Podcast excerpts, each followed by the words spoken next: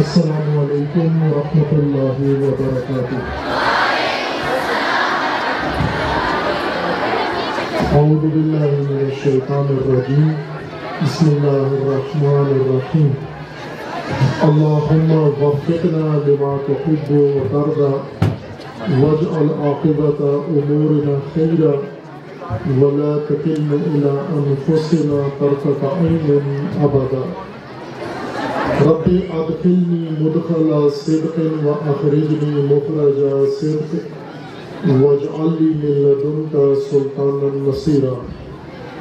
بہت ہی معذرت آپ تمام خواتین محترمہ سے مخدرات اسلام سے اور تمام بیٹیوں سے، بہنوں سے اور ماؤں سے کہ آپ ظاہراً دن گیارہ بجے سے ابھی تک منتظر ہیں۔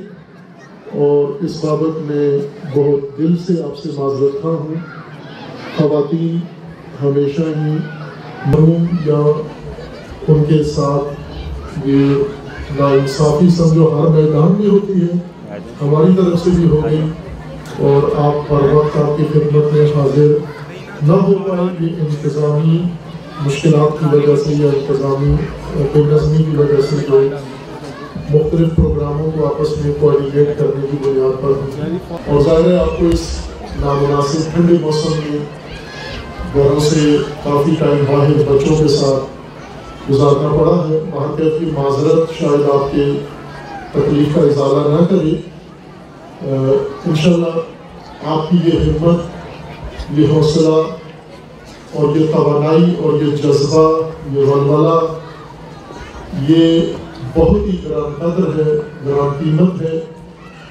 آپ نے جس عزم و حوصلے کے ساتھ یہاں استقامت دکھائی ہے، وہ قابل قدر و قابل تحسین ہے اور اللہ تعالیٰ انشاءاللہ اس کی عاجر عظیم آپ کو عطا فرمائے گا۔ اور یہ آغاز ہے، آج جو میں نے آپ خواتین کے اندر یہ جذبہ، حوصلہ دیکھا ہے، بہت امیدیں اس مقصد کے لیے بڑھ گئی ہیں۔ جو ہم عرصہ سے چاہے کہ اس خطۂ گلگت بلتستان میں آغاز ہو، ایک بیداری کی تحریک کا آغاز ہو، ایک علاقائی ترقی کی تحریک کا آزاد آغاز ہو، ایک امت واحدہ آغاز ہو، اور ایک ملت بیدار تشکیل پانے کی تحریک کا آغاز ہو۔ اور اسی طرح اپنی امام امام عصر اجل اللہ تعالی فرج و شریف کے ظہور کے لیے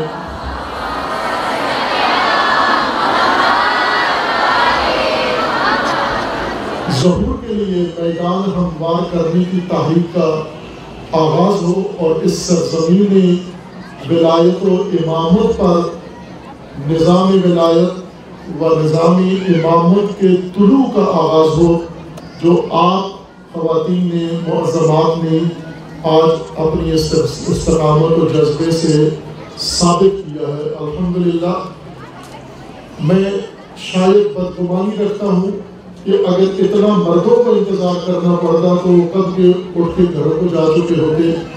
بلکہ ایک اور پروگرام جو آپ کے آنے سے پہلے ہم اس میں چلے گئے، وہاں علماء کرام اکٹھے تھے اور جو ٹائم ہم نے انہیں دیا ہوا تھا، اس سے پندرہ منٹ تاخیر ہوئی تو انہوں نے کہا کہ ہم اگر آپ نہیں آتے تو ہم جا رہے ہیں۔ لیکن آپ الحمدللہ صبح سے اسی جذبہ عظیم و انقلابی کے ساتھ اپنی جگہ پر قائم ہیں اور اپنی بیداری کا ثبوت دے رہے ہیں۔ حقیقت میں میں آپ کو کچھ پیغام نہیں دے سکتا، آپ نے مجھے پیغام دے دیا ہے۔ اپنی آمادگی کا اپنے عزم کا، اپنے جزم کا، اپنے یقین کا اور اپنی اس تحریک کے آغاز کا آپ نے انتظام کر دیا ہے۔ اس سرزمین پر بہت کچھ کام ہونا باقی ہے۔ الحمدللہ بہت کچھ ہو بھی رہا ہے۔ جو ہو رہا ہے ہم اس کے قدردان ہیں اور اس کے انجام دینے والوں کے لیے اللہ تبارک و تعالیٰ سے عاجر جزیل کے خواہاں ہیں۔ اللہ ان کو مزید توفیق عطا فرمائے انشاءاللہ۔ لیکن بہت بنیادی کام یہاں پر ہونے والا ہے۔ اور اس بنیادی کام کی جو سب سے بڑی خصوصیت ہوگی، وہ اس کام میں خواتین کا حصہ ہے۔ ہمارا پاکستانی کلچر بالعموم اور یہاں کا اس خطے کا کلچر بالخصوص، اس میں خواتین کے سپر فقط گھر کیے جاتے ہیں۔ اور گھریلو کام کاج اور گھریلو نظام۔ لیکن اللہ تبارک و تعالیٰ نے بے حیثیت انسان، عورت اور مرد دونوں کو یکساں مکلف بنایا ہے اور تمام دین، تمام انسانیت کے لیے ہے۔ مکمل دین عورتوں کے لیے بھی ہے اور مکمل دین مردوں کے لیے ہے۔ وہ جو ہم نے تقسیم کر کے بانٹ کے تھوڑا سا حصہ خواتین کے لیے رکھا ہے اور زیادہ حصہ مردوں کے لیے رکھا ہے۔ اللہ تبارک و تعالیٰ کی طرف سے ایسے نہیں ہے تقسیم، بلکہ خواتین ہر دینی میدان میں برابر کی حصہ دار ہیں جو اللہ تبارک و تعالیٰ نے رکھا ہے۔ جیسا کہ انسانی اور سماجی اسلامی معاشرتی زندگی میں خواتین کو اللہ تبارک و تعالیٰ نے برابر کا حصہ دار بنایا ہے۔ خواتین کو اپنے میدان عمل سے باہر کر کے خانہ نشین بنا دیا گیا ہے، جو ان کے ساتھ ایک طرح سے حق تلفی بھی ہے۔ خانہ گھر کی مدیریت، گھر کا نظام چلانا، گھر کا نظم و نسق قائم کرنا، یہ اعزاز ہے خواتین کے لیے۔ اور اسی طرح بچوں کی پرورش کرنا، اولاد کی پرورش کرنا، یہ عظیم فریضہ ہے اللہ تبارک تعالیٰ کا، خواتین کے اوپر۔ عائد ہوتا ہے۔ دراصل اگر مرد سمجھ جائے، سدھر جائے، بیدار ہو جائے، آگاہ ہو جائے، تو مرد بیدار ہوتا ہے۔ لیکن اگر خاتون بیدار ہو جائے، عورت بیدار ہو جائے، اور یہ طبقہ نسوان اسلام و مخدرات اسلام میں بیداری آ جائے، تو ایک عورت کی بیداری ایک امت کی بیداری ہے۔ ایک امت سازی کے معمار ہیں خواتین اور اس کی بنیادی ذمہ داریاں خواتین کے سپر اللہ تبارک و تعالیٰ نے کی ہیں۔ ہم چونکہ ہمارے علماء بھی جب فقہ بیان کرتے ہیں، تبلیغ کرتے ہیں، شریعت مقدسہ کی وضاحت کرتے ہیں، تو بہت کم حصہ جو خواتین کا بنتا ہے قرآن میں اور روایات میں اور رسول اللہ صلی اللہ علیہ وآلہ وسلم کی تعلیمات میں اور اہل البیت، علیہ السلام کی تعلیمات میں اس کا بہت کم حصہ بیان کرتے ہیں، خصوصاً سماجی معاشرتی مسائل میں خواتین کو بری ذمہ قرار دیتے ہیں۔ ٹھیک ہے، اللہ تبارک تعالیٰ نے جہاد جیسا سخت کام، مسلحانہ جہاد، اسلحہ استعمال کرنا، دشمن کے سامنے جا کر کھڑے ہونا اور حملہ وار ہونا یا دفاع کرنا، اس طرح کا سنگین وظیفہ اللہ تبارک و تعالیٰ نے عورتوں کا نہیں قرار دیا۔ لیکن اس سے زیادہ اہم اور بنیادی ذمہ داری اللہ تبارک و تعالیٰ نے خواتین کے ذمہ قرار دی ہے اور اسے خواتین کا جہاد شمار کیا ہے۔ یہ خواتین کا جہاد ہے۔ امام خمینی رحمت اللہ علیہ انقلاب اسلامی کو خواتین کے رحیم منت سمجھتے تھے۔ امام فرماتے تھے کہ یہ انقلاب اور اس انقلاب کے نتیجے میں حکومت اور نظام ولایت فقی اور یہ عزت اور یہ وقار اور یہ بیداری اور یہ عظمت، یہ سب خواتین کے رہنے منت ہے۔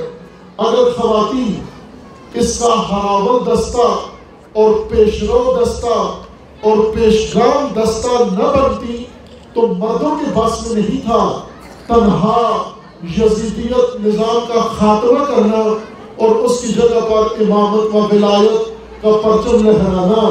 یہ خواتین کی جو مضبوط آہنی دیوار بن کر کھڑی ہوئی پہلے یزید وقت کے سامنے اور پھر اس کے بعد انقلاب کی برپائی کے لیے، نظام کی استواری کے لیے اور پھر جب نظام پر حملہ ہوا انقلاب اسلامی پر تو امام فرماتے ہیں وہ دفاع کا مقدس فریضہ جو محاذ پہ انجام پاتا تھا، وہ محاذ کے پیچھے جو خواتین کے توسط سے انجام پاتا تھا، وہ کسی طرح بھی مجاہدین کے جہاد سے کم نہیں تھا۔ اور ہم اس کے عینی شاہد ہیں۔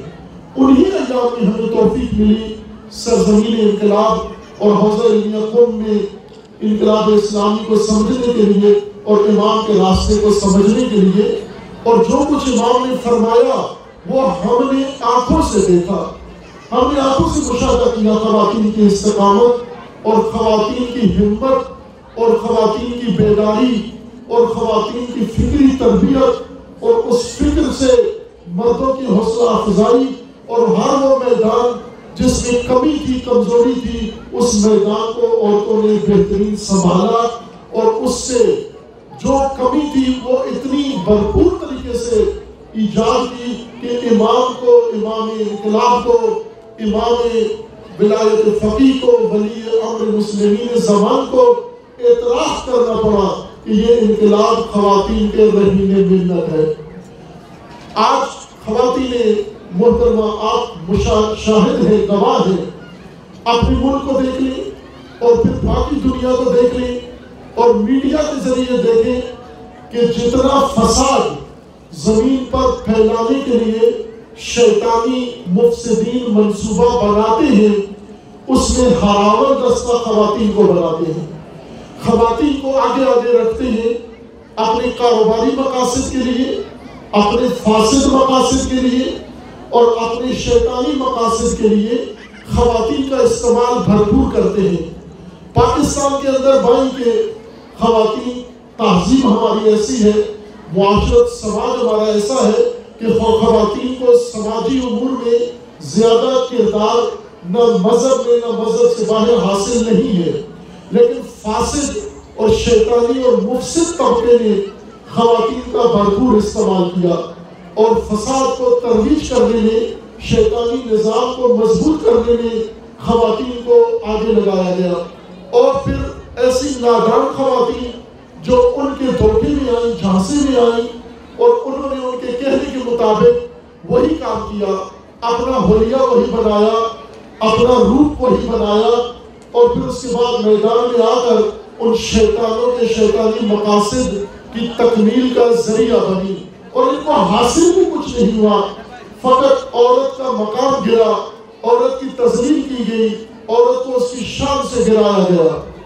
اگر شیاطین فاسد اور فسادی مقاصد کے لیے وہ اگر استعمال کرتے ہیں خواتین کو تو اللہ تبارک و تعالیٰ نے دین میں اہل البیت نے اور رسول اللہ صلی اللہ علیہ وآلہ وسلم نے اور ہمارے انقلابی پیشواؤں نے اور رہبروں نے خواتین کو الہی ذمہ داریوں کے لیے چنا اور وہ ذمہ داریوں انہوں نے نبھائی ہیں تاریخ گواہ ہے بڑے اہم مواقع پر خواتین نے ثابت کیا کہ مردوں پر سبقت رکھتی ہیں۔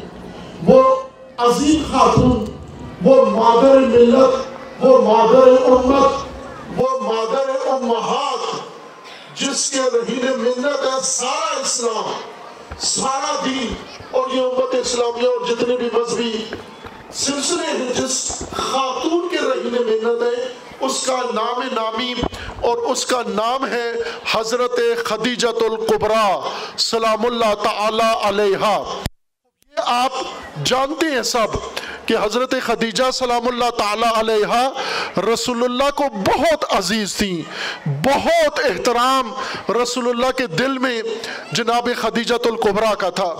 حضرت خدیجت القبرہ کا حق ادا نہیں کیا گیا۔ نہ سیرت نویسوں نے، نہ مسالک نے، نہ شیعہ نے، نہ سنی نے۔ حضرت خدیجہ کو گویا بھول گئے ہیں۔ لیکن رسول اللہ نے حضرت خدیجہ کو اس طرح سے یاد رکھا کہ گھر کے اندر اپنی ازواج کے درمیان، صحابہ کے درمیان اور خواتین کے درمیان جب بھی رسول اللہ کو موقع ملتا تو حضرت خدیجہ کا نام لیتے اور یاد کرتے۔ زوجہ رسول اللہ نے ایک دفعہ اعتراض کیا کہ آپ کی جوان بیویاں موجود ہیں اور آپ کی زندہ بیویاں موجود ہیں اور آپ مردہ بیوی کو یاد کرتے ہو اور تھوڑا بے ادبی کے ساتھ نام لیا۔ وہ اجازت نہیں دیتی میری زبان، وہ میں عرض کروں، وہ کتابوں میں لکھا ہوا ہے۔ اس طرح سے یاد کیا۔ رسول اللہ کو بہت برا لگا۔ وہ لفظ حضرت خدیجہ کی شان میں وہ لفظ بہت برا لگا۔ اور فرمایا، تمہیں کیا پتا ہے خدیجہ کیا ہے؟ خدیجہ کس عظمت کا نام ہے؟ وہ صرف ایک بیوی نہیں تھی، وہ صرف ایک عورت نہیں تھی، بلکہ وہ دین کا، اسلام کا اور انقلاب نبوی کا ایک اہم ستون تھی۔ یہ انقلاب اس خاتون کے دوش پر، اس انقلاب کے رہبر انقلاب رسول اللہ تھے، لیکن اس انقلاب نبوی کے دو سہارے اور دو ستون تھے۔ ایک کا نام ابو طالب ابن عبد المطلب تھا اور دوسرے ستون کا نام خدیجت القبرا تھا۔ اور خدیجت القبرا تمام امت و مردوں پر سبقت رکھتی ہیں۔ رسول اللہ فرماتے ہیں، جب میں اللہ کا پیغام لے کر آیا، میں نے لوگوں کو سنایا۔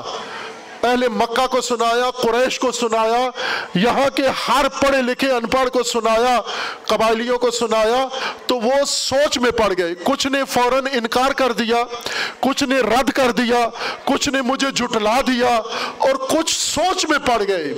اور سوچنے کے بعد کسی کو مہینہ لگا، کسی کو دو مہینے، کسی کو سال اور کسی کو کئی سال لگے۔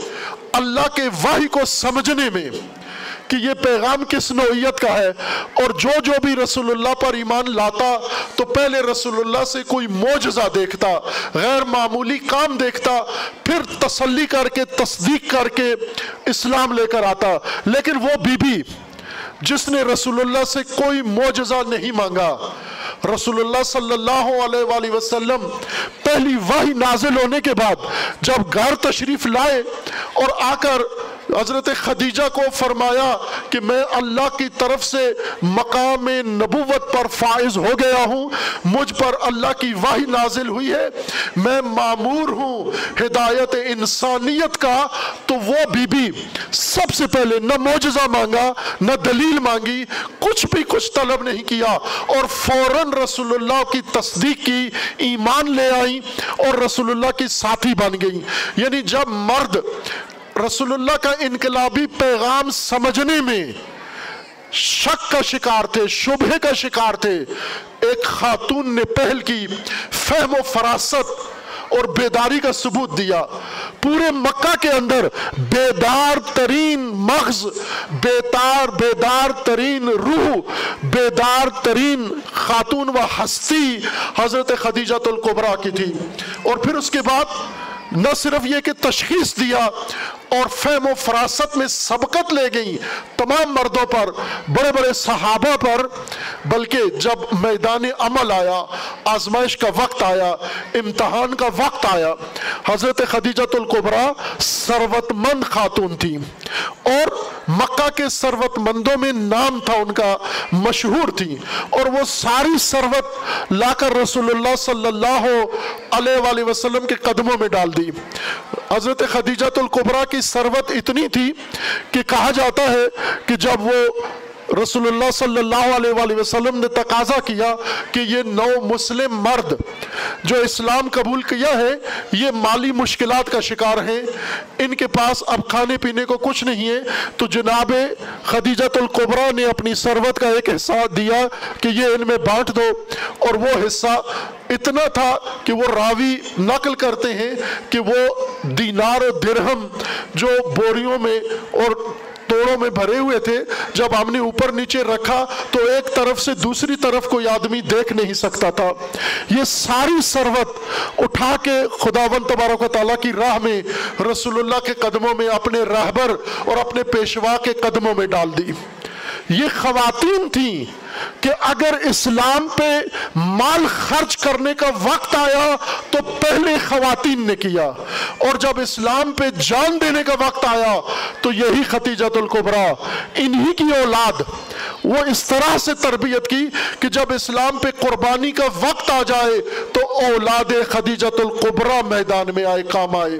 اور یہی خدیجت القبرہ کی تربیت تھی جو بعد میں سیدہ فاطمہ زہرا سلام اللہ تعالی علیہ کے روپ میں امت کی راہبری اور پیشوائی کے لیے وجود میں آئی اور پھر اولاد فاطمہ اور سلسلہ اور تعلیمات فاطمہ اور سیرت فاطمہ، یہ وہ حقیقت ہے قرآنی، دینی، تاریخی، جو ہمارے سامنے ہے، لیکن ہم اس کی طرف اشارہ نہیں کرتے۔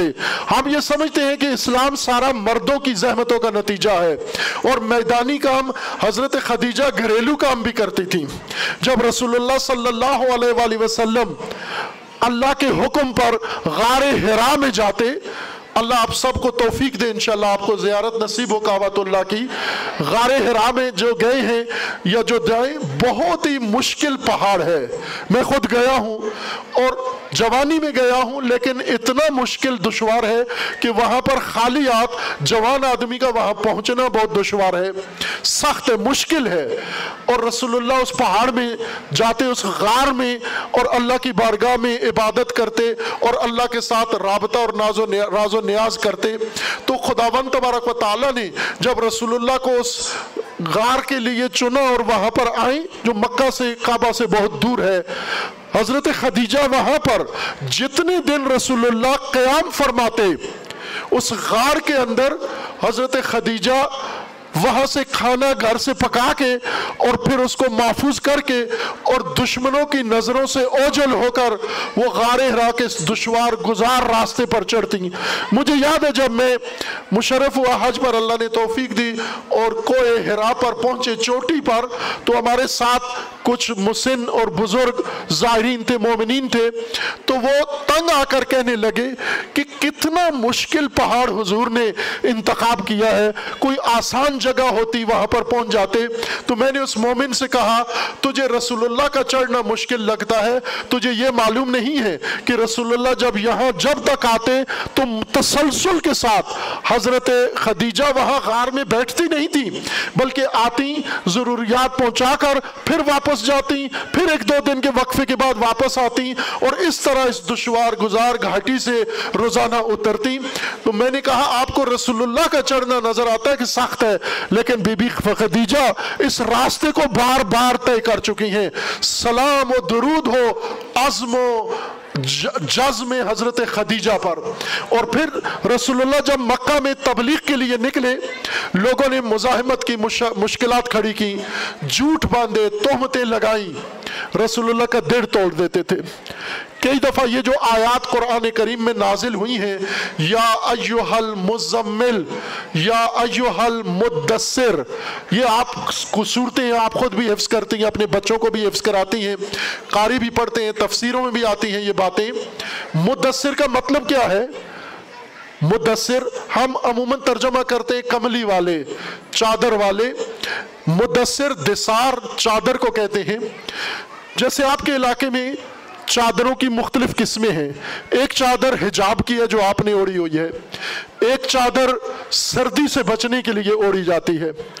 ایک چادر کسی فنکشن میں جانے کے لیے اوڑی جاتی ہے۔ یہ ایک چادر تہذیب و ثقافت کی علامت کے طور پر اس علاقے کے اندر متعارف ہے۔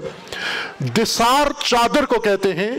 وہ چادر جو غم کے وقت، اضطراب کے وقت اور مشکل اور پریشانی کے وقت جو چادر اوڑھ کے کوئی شخص بیٹھ جاتا یا سو جاتا، لیٹ جاتا، اس چادر کو دسار کہتے تھے جو علامت غم اور علامت اندو تھی۔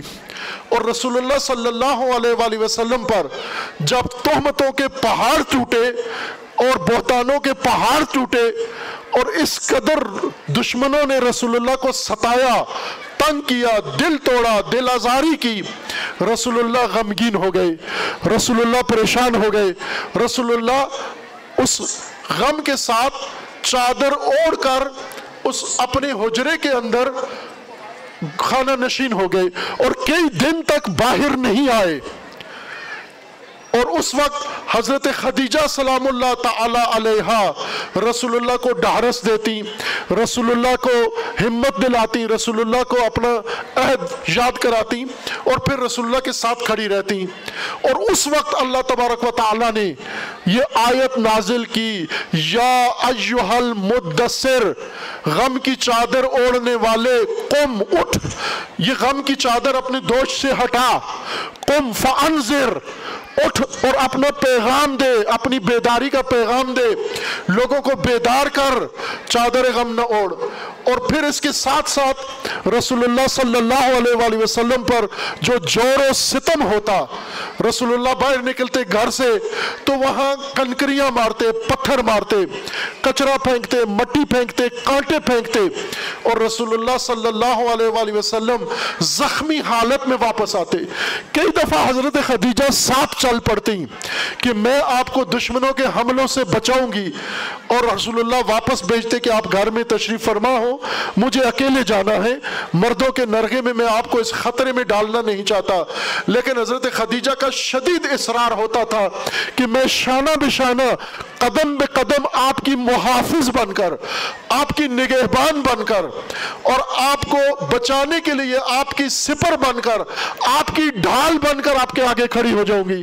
جب پتھر آپ کی طرف آئے گا، میں اپنا سار آگے کر دوں گی۔ جب کوئی کوڑا کرکٹ آپ کی طرف آئے گا، میں اپنے آپ کو آپ کی سپر بنا لوں گی اور آپ کا دفاع کروں گی۔ اور یہ کام کرتی بھی تھی۔ اور پھر بعض اوقات رسول اللہ صلی اللہ علیہ وآلہ وسلم جب نکل جاتے مکہ کی گلیوں میں تبلیغ کے لیے مختلف قبائل میں اور وہ جور و ستم کرتے، تشدد کرتے، زخمی حالت میں رسول اللہ گھر میں تشریف لاتے اور گھر میں تشریف لاتے جب زخمی حالت میں تو بی بی تیمارداری کرتی، زخموں پر مرہم رکھتی۔ یہ جو ایک روایت آپ سنتے ہیں، نام بی بی فاطمہ تو زہرا سلام اللہ تعالی علیہ کا ام و ابیہا۔ یہ فرمان رسول اللہ کا ہے۔ اپنی بیٹی کو فرمایا، انت ام ابیہا۔ اے میری بیٹی، تو گویا اپنے باپ کی ماں ہے تو۔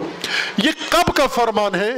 جب رسول اللہ مکہ میں تھے اور بی بی فاطمہ تو زہرا تین یا پانچ سال کے درمیان کی عمر کی تھی بہت چھوٹی عمر، بچپن کی عمر میں۔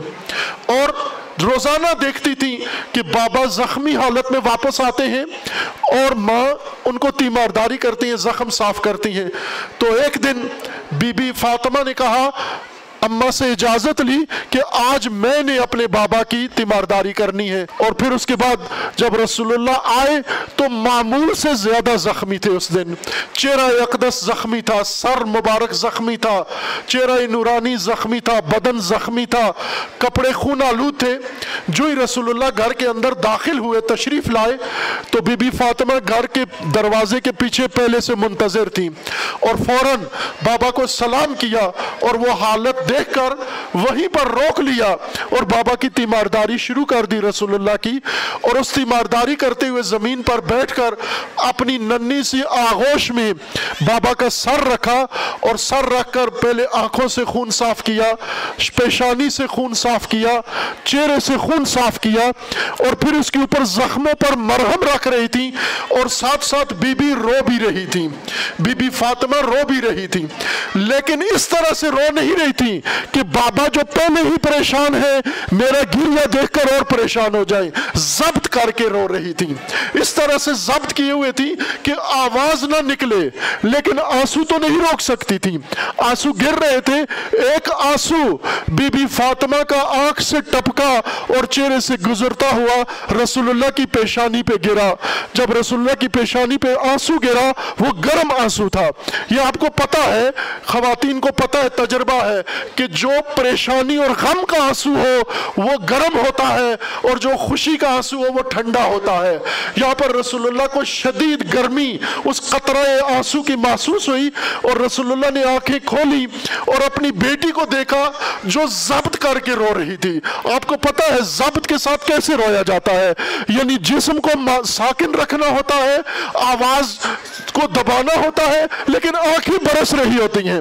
جب رسول اللہ نے دیکھا بیٹی کی آنکھیں برس رہی ہیں، تو اس وقت آنکھ کھول کر فرمایا کہ میری بیٹی، جس طرح تو اپنے بابا کو سنبھال رہی ہے، جس طرح تو اپنے بابا کی تیمارداری کر رہی ہے، اور جس طرح تو اپنے بابا پہ آنسو بہا رہی ہے۔ میری بیٹی ایسی تو مائیں بچوں پر رویا کرتی ہے۔ اس لیے فرمایا، انت ام ابیہا، تو اپنے بابا کی ماں ہے، ماں کا کردار ادا کر رہی ہے۔ عزیزان، یہ انقلاب نبوی نہ ہوتا۔ امام خمینی فرماتے ہیں، انقلاب اسلامی ایران میں نہ ہوتا اگر خواتین میدان میں نہ ہوتی۔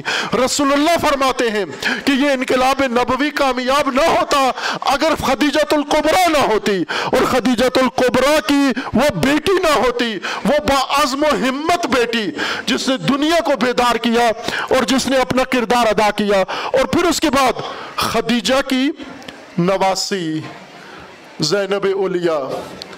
وہ بی بی جو میدان میں آئی، جب امام حسین علیہ السلاۃ وسلام نے یزید کی بیعت کا انکار کیا۔ ہم عموماً ذاکر و خطیبوں سے یہ سنتے ہیں کہ جناب زینب علیہ صرف بائی کی محبت میں ساتھ آئیں۔ نہ حضرت زینب اولیاء امام حسین علیہ السلام کے مقصد میں شریک ہوئیں۔ اس مقصد کی شریک ہیں۔ نہ صرف محبت میں شریک ہیں، مقصد میں شریک ہیں۔ اسی مقصد کے لیے آئیں۔ یعنی جس طرح امام حسین نے تاغوتیت کا انکار کیا، یزیدیت کا انکار کیا، زینب اولیاء نے بائی کے ساتھ کھڑے ہو کر انکار کیا۔ جس طرح امام حسین نے فرمایا کہ مثلی لا یبایع لمثل مجھ جیسا اس جیسے فاسق فاسد کی اطاعت بیعت نہیں کر سکتا۔ زینب اولیاء کا بھی یہی فرمانا تھا کہ میں اور مجھ جیسی خواتین ایسے کسی فاسد یزید کی اطاعت اور بیعت میں نہیں آ سکتی۔ حضرت زینب اولیاء اس وقت رشتہ ازدواج میں منسلک تھی، اولاد بھی تھی۔ عبداللہ ابن جعفر شوہر تھے آپ کے نامدار۔ اور جب امام حسین علیہ السلام نے عزم سفر کیا تو بی بی اپنے شوہر کے پاس گئیں اور کہنے لگی کہ شرعی طور پر میں پابند ہوں، آپ کے نکاح میں ہوں، آپ کی اجازت کے ساتھ جانا چاہتی ہوں، لیکن اگر آپ نے روک دیا مجھے تو میں شرعی طور پر پابند ہوں کہ رک جاؤں۔ لیکن میں یہ آپ کو بتا دوں، آپ کے کہنے پر میں رک جاؤں گی، لیکن جب حسین چلے گئے میں رک جاؤں، میں زندہ نہیں رہوں گی۔ میں زندہ نہیں رہ سکتی، اس لیے مجھے جانے دو۔ انہوں نے اجازت دی، بچوں کو ساتھ لیا اور پھر اس کے بعد قدم قدم پر بی بی اپنے بھیا کے ساتھ شانہ بشانہ کھڑی رہی۔ یہ بتانے کے لیے کہ رسول اللہ صلی اللہ علیہ وآلہ وسلم کا انقلاب ہو، تحریک انقلاب ہو، تحریک بیداری ہو، خدیجہ سات سینہ سپر ہو کر کھڑی ہوئی ہیں۔ شانہ بشانہ رہبر کے ساتھ کھڑی ہوئی ہیں۔ اور اسی طرح جناب فاطمت الزہرا امیر المومنین کے حق ولایت کی مدافع میدان میں کھڑی ہوئی ہیں اور ستم و جور برداشت کر رہی ہیں اور آج بیٹی میدان عمل میں اتری ہے اور قدم قدم پر امام حسین علیہ السلام کے ساتھ ہیں۔ قدم قدم پر ایک مشاور بھی ہیں، ایک غمخار بھی ہیں اور ایک محافظ بھی ہیں اپنے بھیا کی۔ جہاں کوئی تھوڑی سی الجھن مشکل پیش آ جاتی تو جناب زینب اولیاء فوراً مردوں کو بلا کے پوچھتی کہ کیا ہوا ہے؟ کاروان کیوں رک گیا؟ قافلہ کیوں رک گیا؟ کہیں پر میرے بھیا پر حملہ تو نہیں ہو گیا؟ کہیں خطرے میں تو نہیں میرا بھائیا؟ اور پھر اس کے ساتھ سفر پورا کرتی گئی۔ اور پھر وہ وقت آ گیا کہ جب اللہ تبارک و تعالیٰ نے بہت سخت امتحان لیا، بی بی زینب سلام اللہ تعالیٰ علیہ کا۔ جب شب عاشور آئی، امام حسین علیہ السلام نے، یہ امام زین العابدین علیہ السلام کی روایت ہے کہ میں خیمے کے قریب میرے میرے خیمے کے قریب اصحاب کا خیمہ تھا اور اس میں رسول امام حسین علیہ السلام نے اصحاب کو جمع کر کے فرمایا کہ یہ ان کو میرے ساتھ دشمنی ہے، آپ کو اجازت ہے، آپ کلے چلے جاؤ، کل جنگ ہوگی، شہید ہو جائیں گے سارے۔ یہ جملہ امام زین العابدین علیہ السلام فرماتے ہیں، میں نے بھی سنا اور میری پھپھی جناب زینب اولیاء نے بھی سنا۔ روایات میں ہے کہ بی بی اپنے بھیا کی شہادت کی خبر سن کر بے ہوش ہو گئی وہاں پر بے ہوش ہو گئی۔ امام حسین علیہ السلام ہوش میں لائے اور پھر فرمایا کہ بی بی اگر آپ اس طرح سے قدم قدم پر بے ہوش ہوتی رہو گی، تو یہ کاروان منزل تک کون پہنچائے گا؟ اور پھر شہید متاری یہاں فرماتے ہیں کہ معلوم نہیں، اس شب سید الشہداء نے بی بی زینب اولیاء کو کیا راز بتایا کہ یہی بی بی جو شہادت کی خبر سن کر بے ہوش ہو گئی تھی، پھر روز عاشور وہ وقت آیا کہ جب اس بی بی نے امام کو ذبح ہوتے ہوئے، بھیا کو ذبح ہوتے ہوئے اپنی آنکھوں سے دیکھا کہ جب شرم نے لعین آیا خنجر لے کر اور امام کی پشت پر زانو رکھ کر اور پس گردن سے خنجر چلا رہا تھا تل زینبیہ پر کھڑے ہو کر بی بی فریادیں کر رہی تھی۔ واہ حسینہ، واہ محمدہ وہ مصیبت وہ حسینہ۔ یہ فریادیں کر رہی تھی، لیکن بے ہوش نہیں ہوئی۔ اور پھر اس کے بعد جب شام غریبہ ہو گئی، خیمے جل گئے، تو بی بی بے ہوش نہیں ہوئی، ہمت نہیں آ رہی، بلکہ یتیم بچوں کو اکٹھا کرنا شروع کر دیا اور یتیموں کو گننا شروع کر دیا۔ یتیمہ حسین نظر نہیں آ رہی تھی۔ اور بی بی نے کہا، بہنا ام کلثوم، یہ ظلم ہو گیا. بہنا سکینہ نظر نہیں آ رہی۔ دونوں بہنیں سکینہ سکینہ کی فریادیں سہرا کے اندر کرتی کرتی مقتل کی طرف گئی۔ ایک لاش سے آواز آئی، میری بہنا، میری بیٹی ادھر میرے سینے پہ سوئی ہے. وہاں سے یتیمہ حسین کو اٹھایا، خیموں میں بچوں کو اکٹھا کیا اور پھر اس کے بعد ان جلے ہوئے خیموں پر بی بی کھڑے ہو کر ان بیواؤں کو جن کے شہیدوں کے جنازے ابھی پائمال پڑے ہوئے تھے، ان بیواؤں کو فرماتی ہے بیبیوں، آج پہلی رات ہے مردوں کے بغیر، عباس نہیں ہے، حسین نہیں ہے، انصار نہیں ہے، وہ دلیر، وہ فرسان الحجہ نہیں ہے، لیکن بیبیوں ڈرنا نہیں، یتیم بچوں ڈرنا نہیں، بیوہ شہداء کی بیوہ ڈرنا نہیں، چونکہ وہ سب چلے گئے ہیں، آج زینب عباس ہے، آج زینب حسین ہے، آج زینب علی اکبر ہے۔ اور پھر اس خاک پر جلے ہوئے خیمے کی خاک پر دو زانو بیٹھ کر آسمان کی طرف رخ کر کے ہاتھ اٹھا کے فرماتی ہے اے میرے پروردگارہ اے میرے رب، تو میرا امتحان لے رہا ہے۔ اب مجھے جرت عطا کر، اب مجھے حوصلہ عطا کر،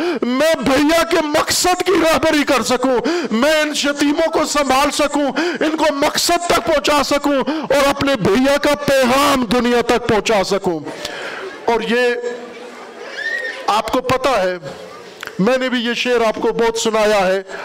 ایران کے ایک مرحوم شاعر اقاسی انہوں نے جناب زینب سلام اللہ تعالیٰ علیہ کی بارگاہ میں جو ایک ادیبانہ اپنا ہدیہ پیش کیا ہے، وہ بی بیوں آپ سن لو۔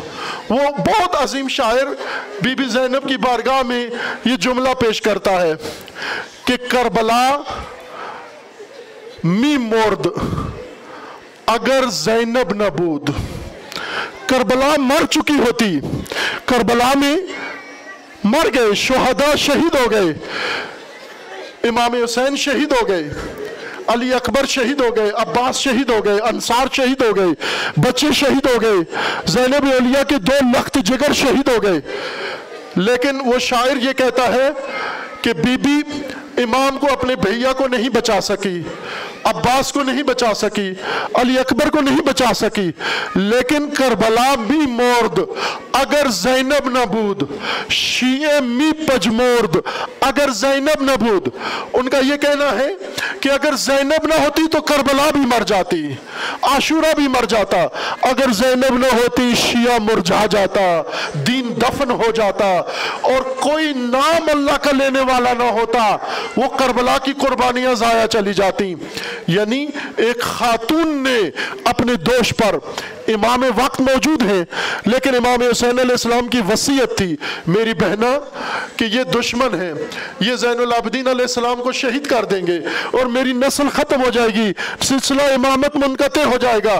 میری بہنا جب تک محفوظ نہیں ہو جاتے، جہاں پر بھی کسی کو شرعی مسئلہ پوچھنا ہو، کسی کو رہنمائی لینی ہو، کوئی فیصلہ کرنا ہو، تو بہنا امام زین العابدین سے پوچھ کر آپ نے جواب دینا ہے۔ آپ نے وہاں پر فیصلے کرنے ہیں اور بی بی نے ایسا ہی کیا، فیصلے کیے اور پھر وہ پیغام بھیا کا پہنچایا، کس طرح پہنچایا؟ بی بیو آپ اپنے گھروں میں ہو الحمدللہ پردوں میں ہو اور محفوظ ہو۔ آپ کے بیٹے، آپ کے بھیا، آپ کے والدین، آپ کے شوہر، اللہ تعالیٰ ان سب کو سلامت رکھے۔ آپ کے پردوں کے محافظ ہیں، آپ کی عزتوں کے محافظ ہیں۔ غیر غیرت مند مرد ہیں آپ کے۔ لیکن وہ امتحان جو بی بی زینب کا تھا، آپ آج اگر پیغام عاشورہ، پیغام بیداری اس سرزمین پر پھیلانے کے لیے پرچم اٹھاؤ گی، تو پہلے دیکھ لو وہ خاتون جس نے پیغام بیداری کربلا سے لیا اور دنیا کے کانوں تک پہنچایا، کہاں کہاں پہنچایا۔ ایک روایت میں لکھا ہے کہ جب کوفہ سے باہر یہ کاروان اسرائے کربلا روک دیا گیا، تو کچھ دیر رکنے کے بعد حکم دیا گیا کہ دوبارہ محملوں پر سوار کیا جائے۔ امام زین العابدین علیہ السلام والسلام بہت پریشان اور مسترب تھے، چہرے پر اضطراب آ رہا تھا۔ اور آ کر بیبیوں کو سوار کرنے لگے۔ اسی تو کو زنجیر کی حالت میں محمل کے پاس کھڑے ہوتے اور بیبیاں امام کے کندھے کا سہارا لے کر محملوں میں سوار ہوتی۔ ہر بیبی جو سوار ہونے آتی، امام کے چہرے کی رنگت بدلتی جا رہی تھی، زرد ہوتی جا رہی تھی۔ ایسے لگ رہا تھا جیسے جس جو انسان دنیا سے جانے والا ہوتا ہے، جس طرح اس کا چہرہ ہوتا ہے ایسے ہوتا جا رہا تھا۔ اور جب زینب علیہ سوار ہونے آئیں رسم میں بندی ہوئی اور بتیجے کے زین العابدین علیہ السلام کے کندھے کا سہارا لیا اور محمل پر سوار ہونے کے لیے تیار ہوئی پھر بھیا بتیجے کے چہرے پہ دیکھا، زین العابدین علیہ السلام کے چہرے پہ دیکھا اضطراب دیکھا تو پوچھ لیا، بیٹا اتنے پریشان کیوں ہو؟ جو ہی بی بی نے سوال کیا، امام زین العابدین کی فریاد نکل گئی، چیخ نکل گئی، اتنی درد بھری چیخ نکلی کہ جناب زینب علیہ نے پوچھا، بیٹا کیا یاد آ گیا ہے؟ آیا بابا یاد آ گئے ہیں؟ بھیا اکبر یاد آ گئے ہیں؟ چچا عباس یاد آ گئے ہیں؟ کوئی کربلا کا منظر یاد آ گیا۔ کس نے چیخ مروائی؟ کیوں یہ چیخ نکلی؟ سید ساجدین روتے ہوئے بی بی کے چہرے کی طرف دیکھ کر یہ فرماتے ہیں بی بی ان ظالموں نے ہمیں آرام کے لیے نہیں روکا تھا۔ ہمیں اس لیے روکا تھا کہ بازار تیار کر رہے تھے، بازار سجا رہے تھے۔ وہاں پر تیاری مکمل ہو چکی ہے۔ وہاں پر تیاری مکمل ہو کے اب یہاں پر میری بہنوں کو، میری پوپیوں کو اس بازار سے گزاریں گے۔ غیرت سجاد کا سخت امتحان ہے۔ بی بی پھوپی اماں، میں کربلا برداشت کر گیا، لیکن بازار برداشت نہیں کر سکتا۔ میری غیرت برداشت نہیں کر سکتی۔ تو زینب علیہ نے کیا فرمایا؟ بیٹا، پریشان نہ ہو۔ یہ بازار کی منزل زینب کی منزل ہے۔ اور پھر یہ قافلہ بازار میں جا پہنچا۔ اور جب بازار میں پہنچا، تو بی بی زینب نے جب ان لوگوں کو دیکھا، تو اس وقت فریاد کی۔ بازار میں شور شور ہوتا ہے، بازار میں غل و غپاڑا ہوتا ہے۔ ایک خاتون کی کتنی آواز بلند ہو سکتی ہے، لیکن وہ ہمت اللہ نے دی۔ وہ پیغام بیداری، وہ بنگ بیداری بنیاد کی۔ اللہ یا اہل الکوفہ، یا اہل الغدر والماکر اے کوفیوں، اے غداروں، اے مکاروں، تمہیں پتا ہے تم نے کیا کیا ہے۔ یہ آواز زینب علیہ کی سناٹا چھا گیا بازار کے اندر۔ اور اس وقت جناب زینب علیہ نے ان کو بتایا تمہارا جرم کیا ہے، اور تم نے کس ہستی کو مارا ہے، اور کس خاندان کو تم نے مارا ہے۔ یہ بی بی نے وہاں پیغام پہنچایا۔ ایک نابینا بازار میں یہ صدا سن کر، یہ خطبہ سن کر اپنے ساتھی کو کہتا ہے کہ دوستو، میرا مولا علی تو وقت ہوا دنیا سے گزر گئے ہیں۔ یہ علی کے لہجے میں خطبہ کون دے رہا ہے؟ کیا علی کا کوئی بیٹا آ گیا ہے؟ کوفہ کے بازاروں میں خطبہ دے رہا ہے۔ آواز تو نسوانی لگتی ہے، لیکن خطبہ علی کا لگتا ہے۔ یہ کون آج کوفیوں کو پکار رہا ہے، للکار رہا ہے؟ تو ساتھ کھڑے ہوئے شخص نے کہا، نابینا، تو اللہ کا شکر کر، تیری آنکھیں نہیں ہیں۔ کہنے لگا، کیوں؟ نابینا ہونے پر کیوں شکر کروں؟ تو اس نے کہا، اس لیے کہ جو ہم دیکھ رہے ہیں، وہ تڑپنے کے لیے، وہ مرنے کے لیے کافی ہے۔ جو منظر ہم دیکھ رہے ہیں، اللہ کسی کو نہ دکھائے تو کہنے لگا، کون ہے؟ علی کا بیٹا نہیں ہے۔ کہا، نہیں، علی کی بیٹی خطبہ دے رہی ہے۔ تو کہنے لگا، سبحان اللہ، کیا علی کی بیٹی کو خلافت مل گئی ہے؟ تو کہا، نہیں نابینا علی کی بیٹی اسیر ہو کے آ گئی ہے۔ ہاتھ پسے گردن بندے ہیں۔ سر پہ ردا نہیں ہے۔ لیکن عزم و حوصلہ دیکھ، اس بازار کے اندر کربلا کا پیغام، عاشورہ کا پیغام پہنچا رہی ہے۔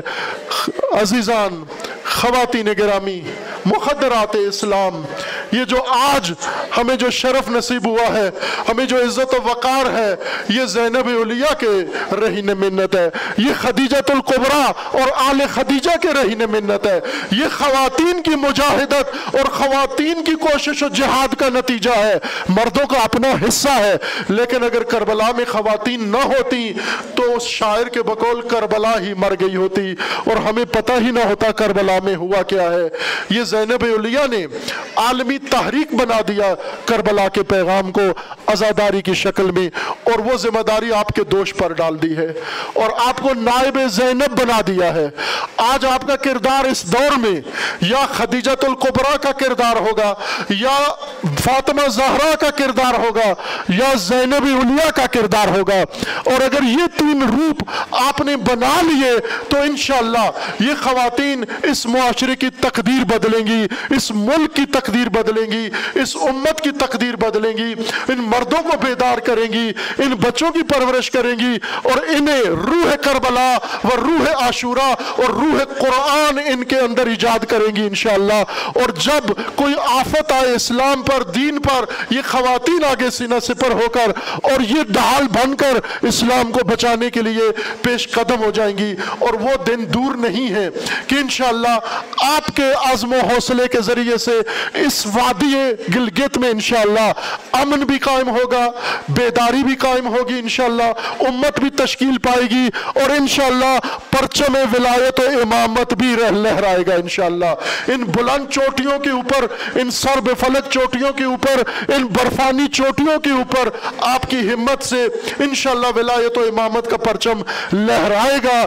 اس وادی کے اندر انشاءاللہ اور خداون تبارک و تعالی آپ کے ذریعے سے آپ کے ذریعے سے جہاں جہاں پر ظلم و ستم ہو رہا ہے، آج غزہ میں دیکھیے، آپ یہاں بیٹھی ہیں، ہم سب امن میں ہیں، اپنے گھر میں، شہر میں بیٹھے ہیں، لیکن اسی لحظے، اسی وقت جو ہم یہاں پر بیٹھے، میں بول رہا ہوں، آپ سن رہی ہیں، آپ کو پتہ ہے غزہ میں کیا قیامت مچی ہے۔ غزہ میں کربلا ہے، غزہ میں پانچ ہزار بچے کٹ کے بوٹی بوٹی ہو گئے ہیں۔ تین ہزار بچے ملبے کے نیچے ابھی بھی دفن ہیں۔ ان کو نکالنے والا کوئی نہیں ہے نکالنے کی مہلت نہیں دیتے۔ وہاں خواتین ہزاروں کی تعداد میں بموں کا نشانہ بن کر اس خاک کے ڈھیر کے نیچے دفن ہو گئی ہیں۔ ان کے لیے آواز اٹھانا، ان کے لیے بیداری کا پیغام دینا اور ان کے خون کی تاثیر سے اس ملت کو جگانا اور اس میں غیرت پیدا کرنا۔ اس طرح سے کہ انشاءاللہ ظلم کا ہمیشہ کے لیے خاتمہ ہو جائے۔ اسرائیل و امریکہ صفحہ ہستی سے محو ہو جائے اس کے حامی مجرم اللہ کی بارگاہ میں رسوا رسوا ہو جائے اور عبرتناک نمونہ بن جائے اور انشاءاللہ غزہ کے مظلوم، غزہ کی فلسطین کی عورتیں اور قدس کی عورتیں انشاءاللہ سر بلند سرفراز اور سرخرو ہو کر اپنی سرزمین پر آزادی کے ساتھ انشاءاللہ جئیں گی۔ ان شہیدوں کا لہو ضائع نہیں جائے گا۔ کربلا وہ تحریک ہے جسے خواتین نے چلایا، خواتین نے باقی رکھا اور پھر یہ حکم، یہ معلوم ہے، ہم سب کو پتا ہے، یہ ہمارے آئمہ کی تعلیمات ہے کل یوم عاشورہ و کل ارض کربلا۔ جہاں ظلم ہوگا وہاں کربلا ہوگی۔ جہاں ستم ہوگا وہاں کربلا ہوگی۔ آج کی کربلا غزہ ہے اور اس میں آپ نے بغیرت حکمرانوں کو دیکھا۔ اٹھاون ممالک کے بغیرت حکمران ریاض میں سعودی عرب کے دارالخلافہ میں اکٹھے ہوئے اور مذمت تک اسرائیل کی نہیں کر سکے۔ غزہ کے مظلوموں کے لیے کوئی قدم نہیں اٹھا سکے۔ لیکن یہ فیصلہ کن قدم انشاءاللہ اس مائیں بہنوں نے اٹھانا ہے، ان خواتین نے اٹھانا ہے اور انشاءاللہ جو غدار جہاں بھی ہوگا، اس کو اپنے سزائے مال تک پہنچانے کے لیے خواتین اس ہراول، اس بیداری کی تحریک کا اور اس بیداری کے عمل کا ہراول دستہ شام شمار ہوگی انشاءاللہ۔ اللہ تبارک و تعالی آپ کو محفوظ رکھے، آپ کو صحت و سلامتی عطا فرمائے، آپ کو اللہ تبارک و تعالی ہمت و حوصلہ عطا فرمائے، آپ کو اللہ تبارک تبارک و تعالی بیداری و شعور میں اضافہ فرمائے اور اللہ تبارک و تعالی آپ کی دین فہمی، دین شناسی اور دینی بصیرت میں اضافہ فرمائے اور اللہ تبارک و تعالی آپ کے حیا و عفت میں اضافہ فرمائے۔ یہ با حیا با عفت لشکر، یہ اسلام کا انشاءاللہ وہ فاسد خواتین جو فساد میں استعمال ہو رہی ہیں، آپ با عفت خواتین نے ان فاسد خواتین کو بھی دامن عفت میں واپس پلٹانا ہے۔ اللہ اس کی بھی آپ کو توفیق عطا فرمائے فرمائے۔ اور انشاءاللہ آپ کے ہاتھوں سے، آپ کی آغوش سے ایک امت مجاہد پرورش پائے انشاءاللہ، جو راہ کربلا کو جاری رکھے، راہ امامت و ولایت کو جاری رکھے، اور اس سرزمین پر انشاءاللہ امن و آشتی کا پیغام دے، اور اس سرزمین کو ایک جس طرح یہاں لوگ آتے ہیں پہاڑوں کی خوبصورتی، دریاؤں کی خوبصورتی اور برف کی خوبصورتی دیکھنے کے لیے آپ کی ہمت سے اور مردوں کی ہمت سے، مومنین کی ہمت سے، علماء کی ہمت سے یہاں پر ایک ایسا عالی شان، عالی وقار، معاشرہ بنے کہ وہ لوگ ان کو اتنی برفیں نہ نظر آئے جتنا یہ معاشرہ خوبصورت یہاں پر نظر آئے۔ یہ توفیق اللہ تبارک و تعالی آپ کو عطا فرمائے انشاءاللہ۔ میں نے باقی پروگراموں میں بھی عرض کیا ہے کہ اس کے لیے بنیاد تعلیمی نظام ہے، تربیتی نظام ہے۔ یہاں کے سرکردہ لوگوں سے مشاورت کی ہے انشاءاللہ۔ آگے جو وقت آئے گا، اللہ نے توفیق دی انشاءاللہ۔ آپ کے لیے یہاں پر تعلیمی تربیتی میدان ہموار کرنے کے لیے جو ہمارے توفیق ہوئی، اللہ نے دی، جتنی ہمت ہوئی، انشاءاللہ وہ آپ کی خدمت میں پیش کریں گے۔ اور آپ کے عزم و حوصلے کے ساتھ ایک ملت بیدار عاشورائی و کربلائی ملت انشاءاللہ یہاں پر تشکیل دیں گے۔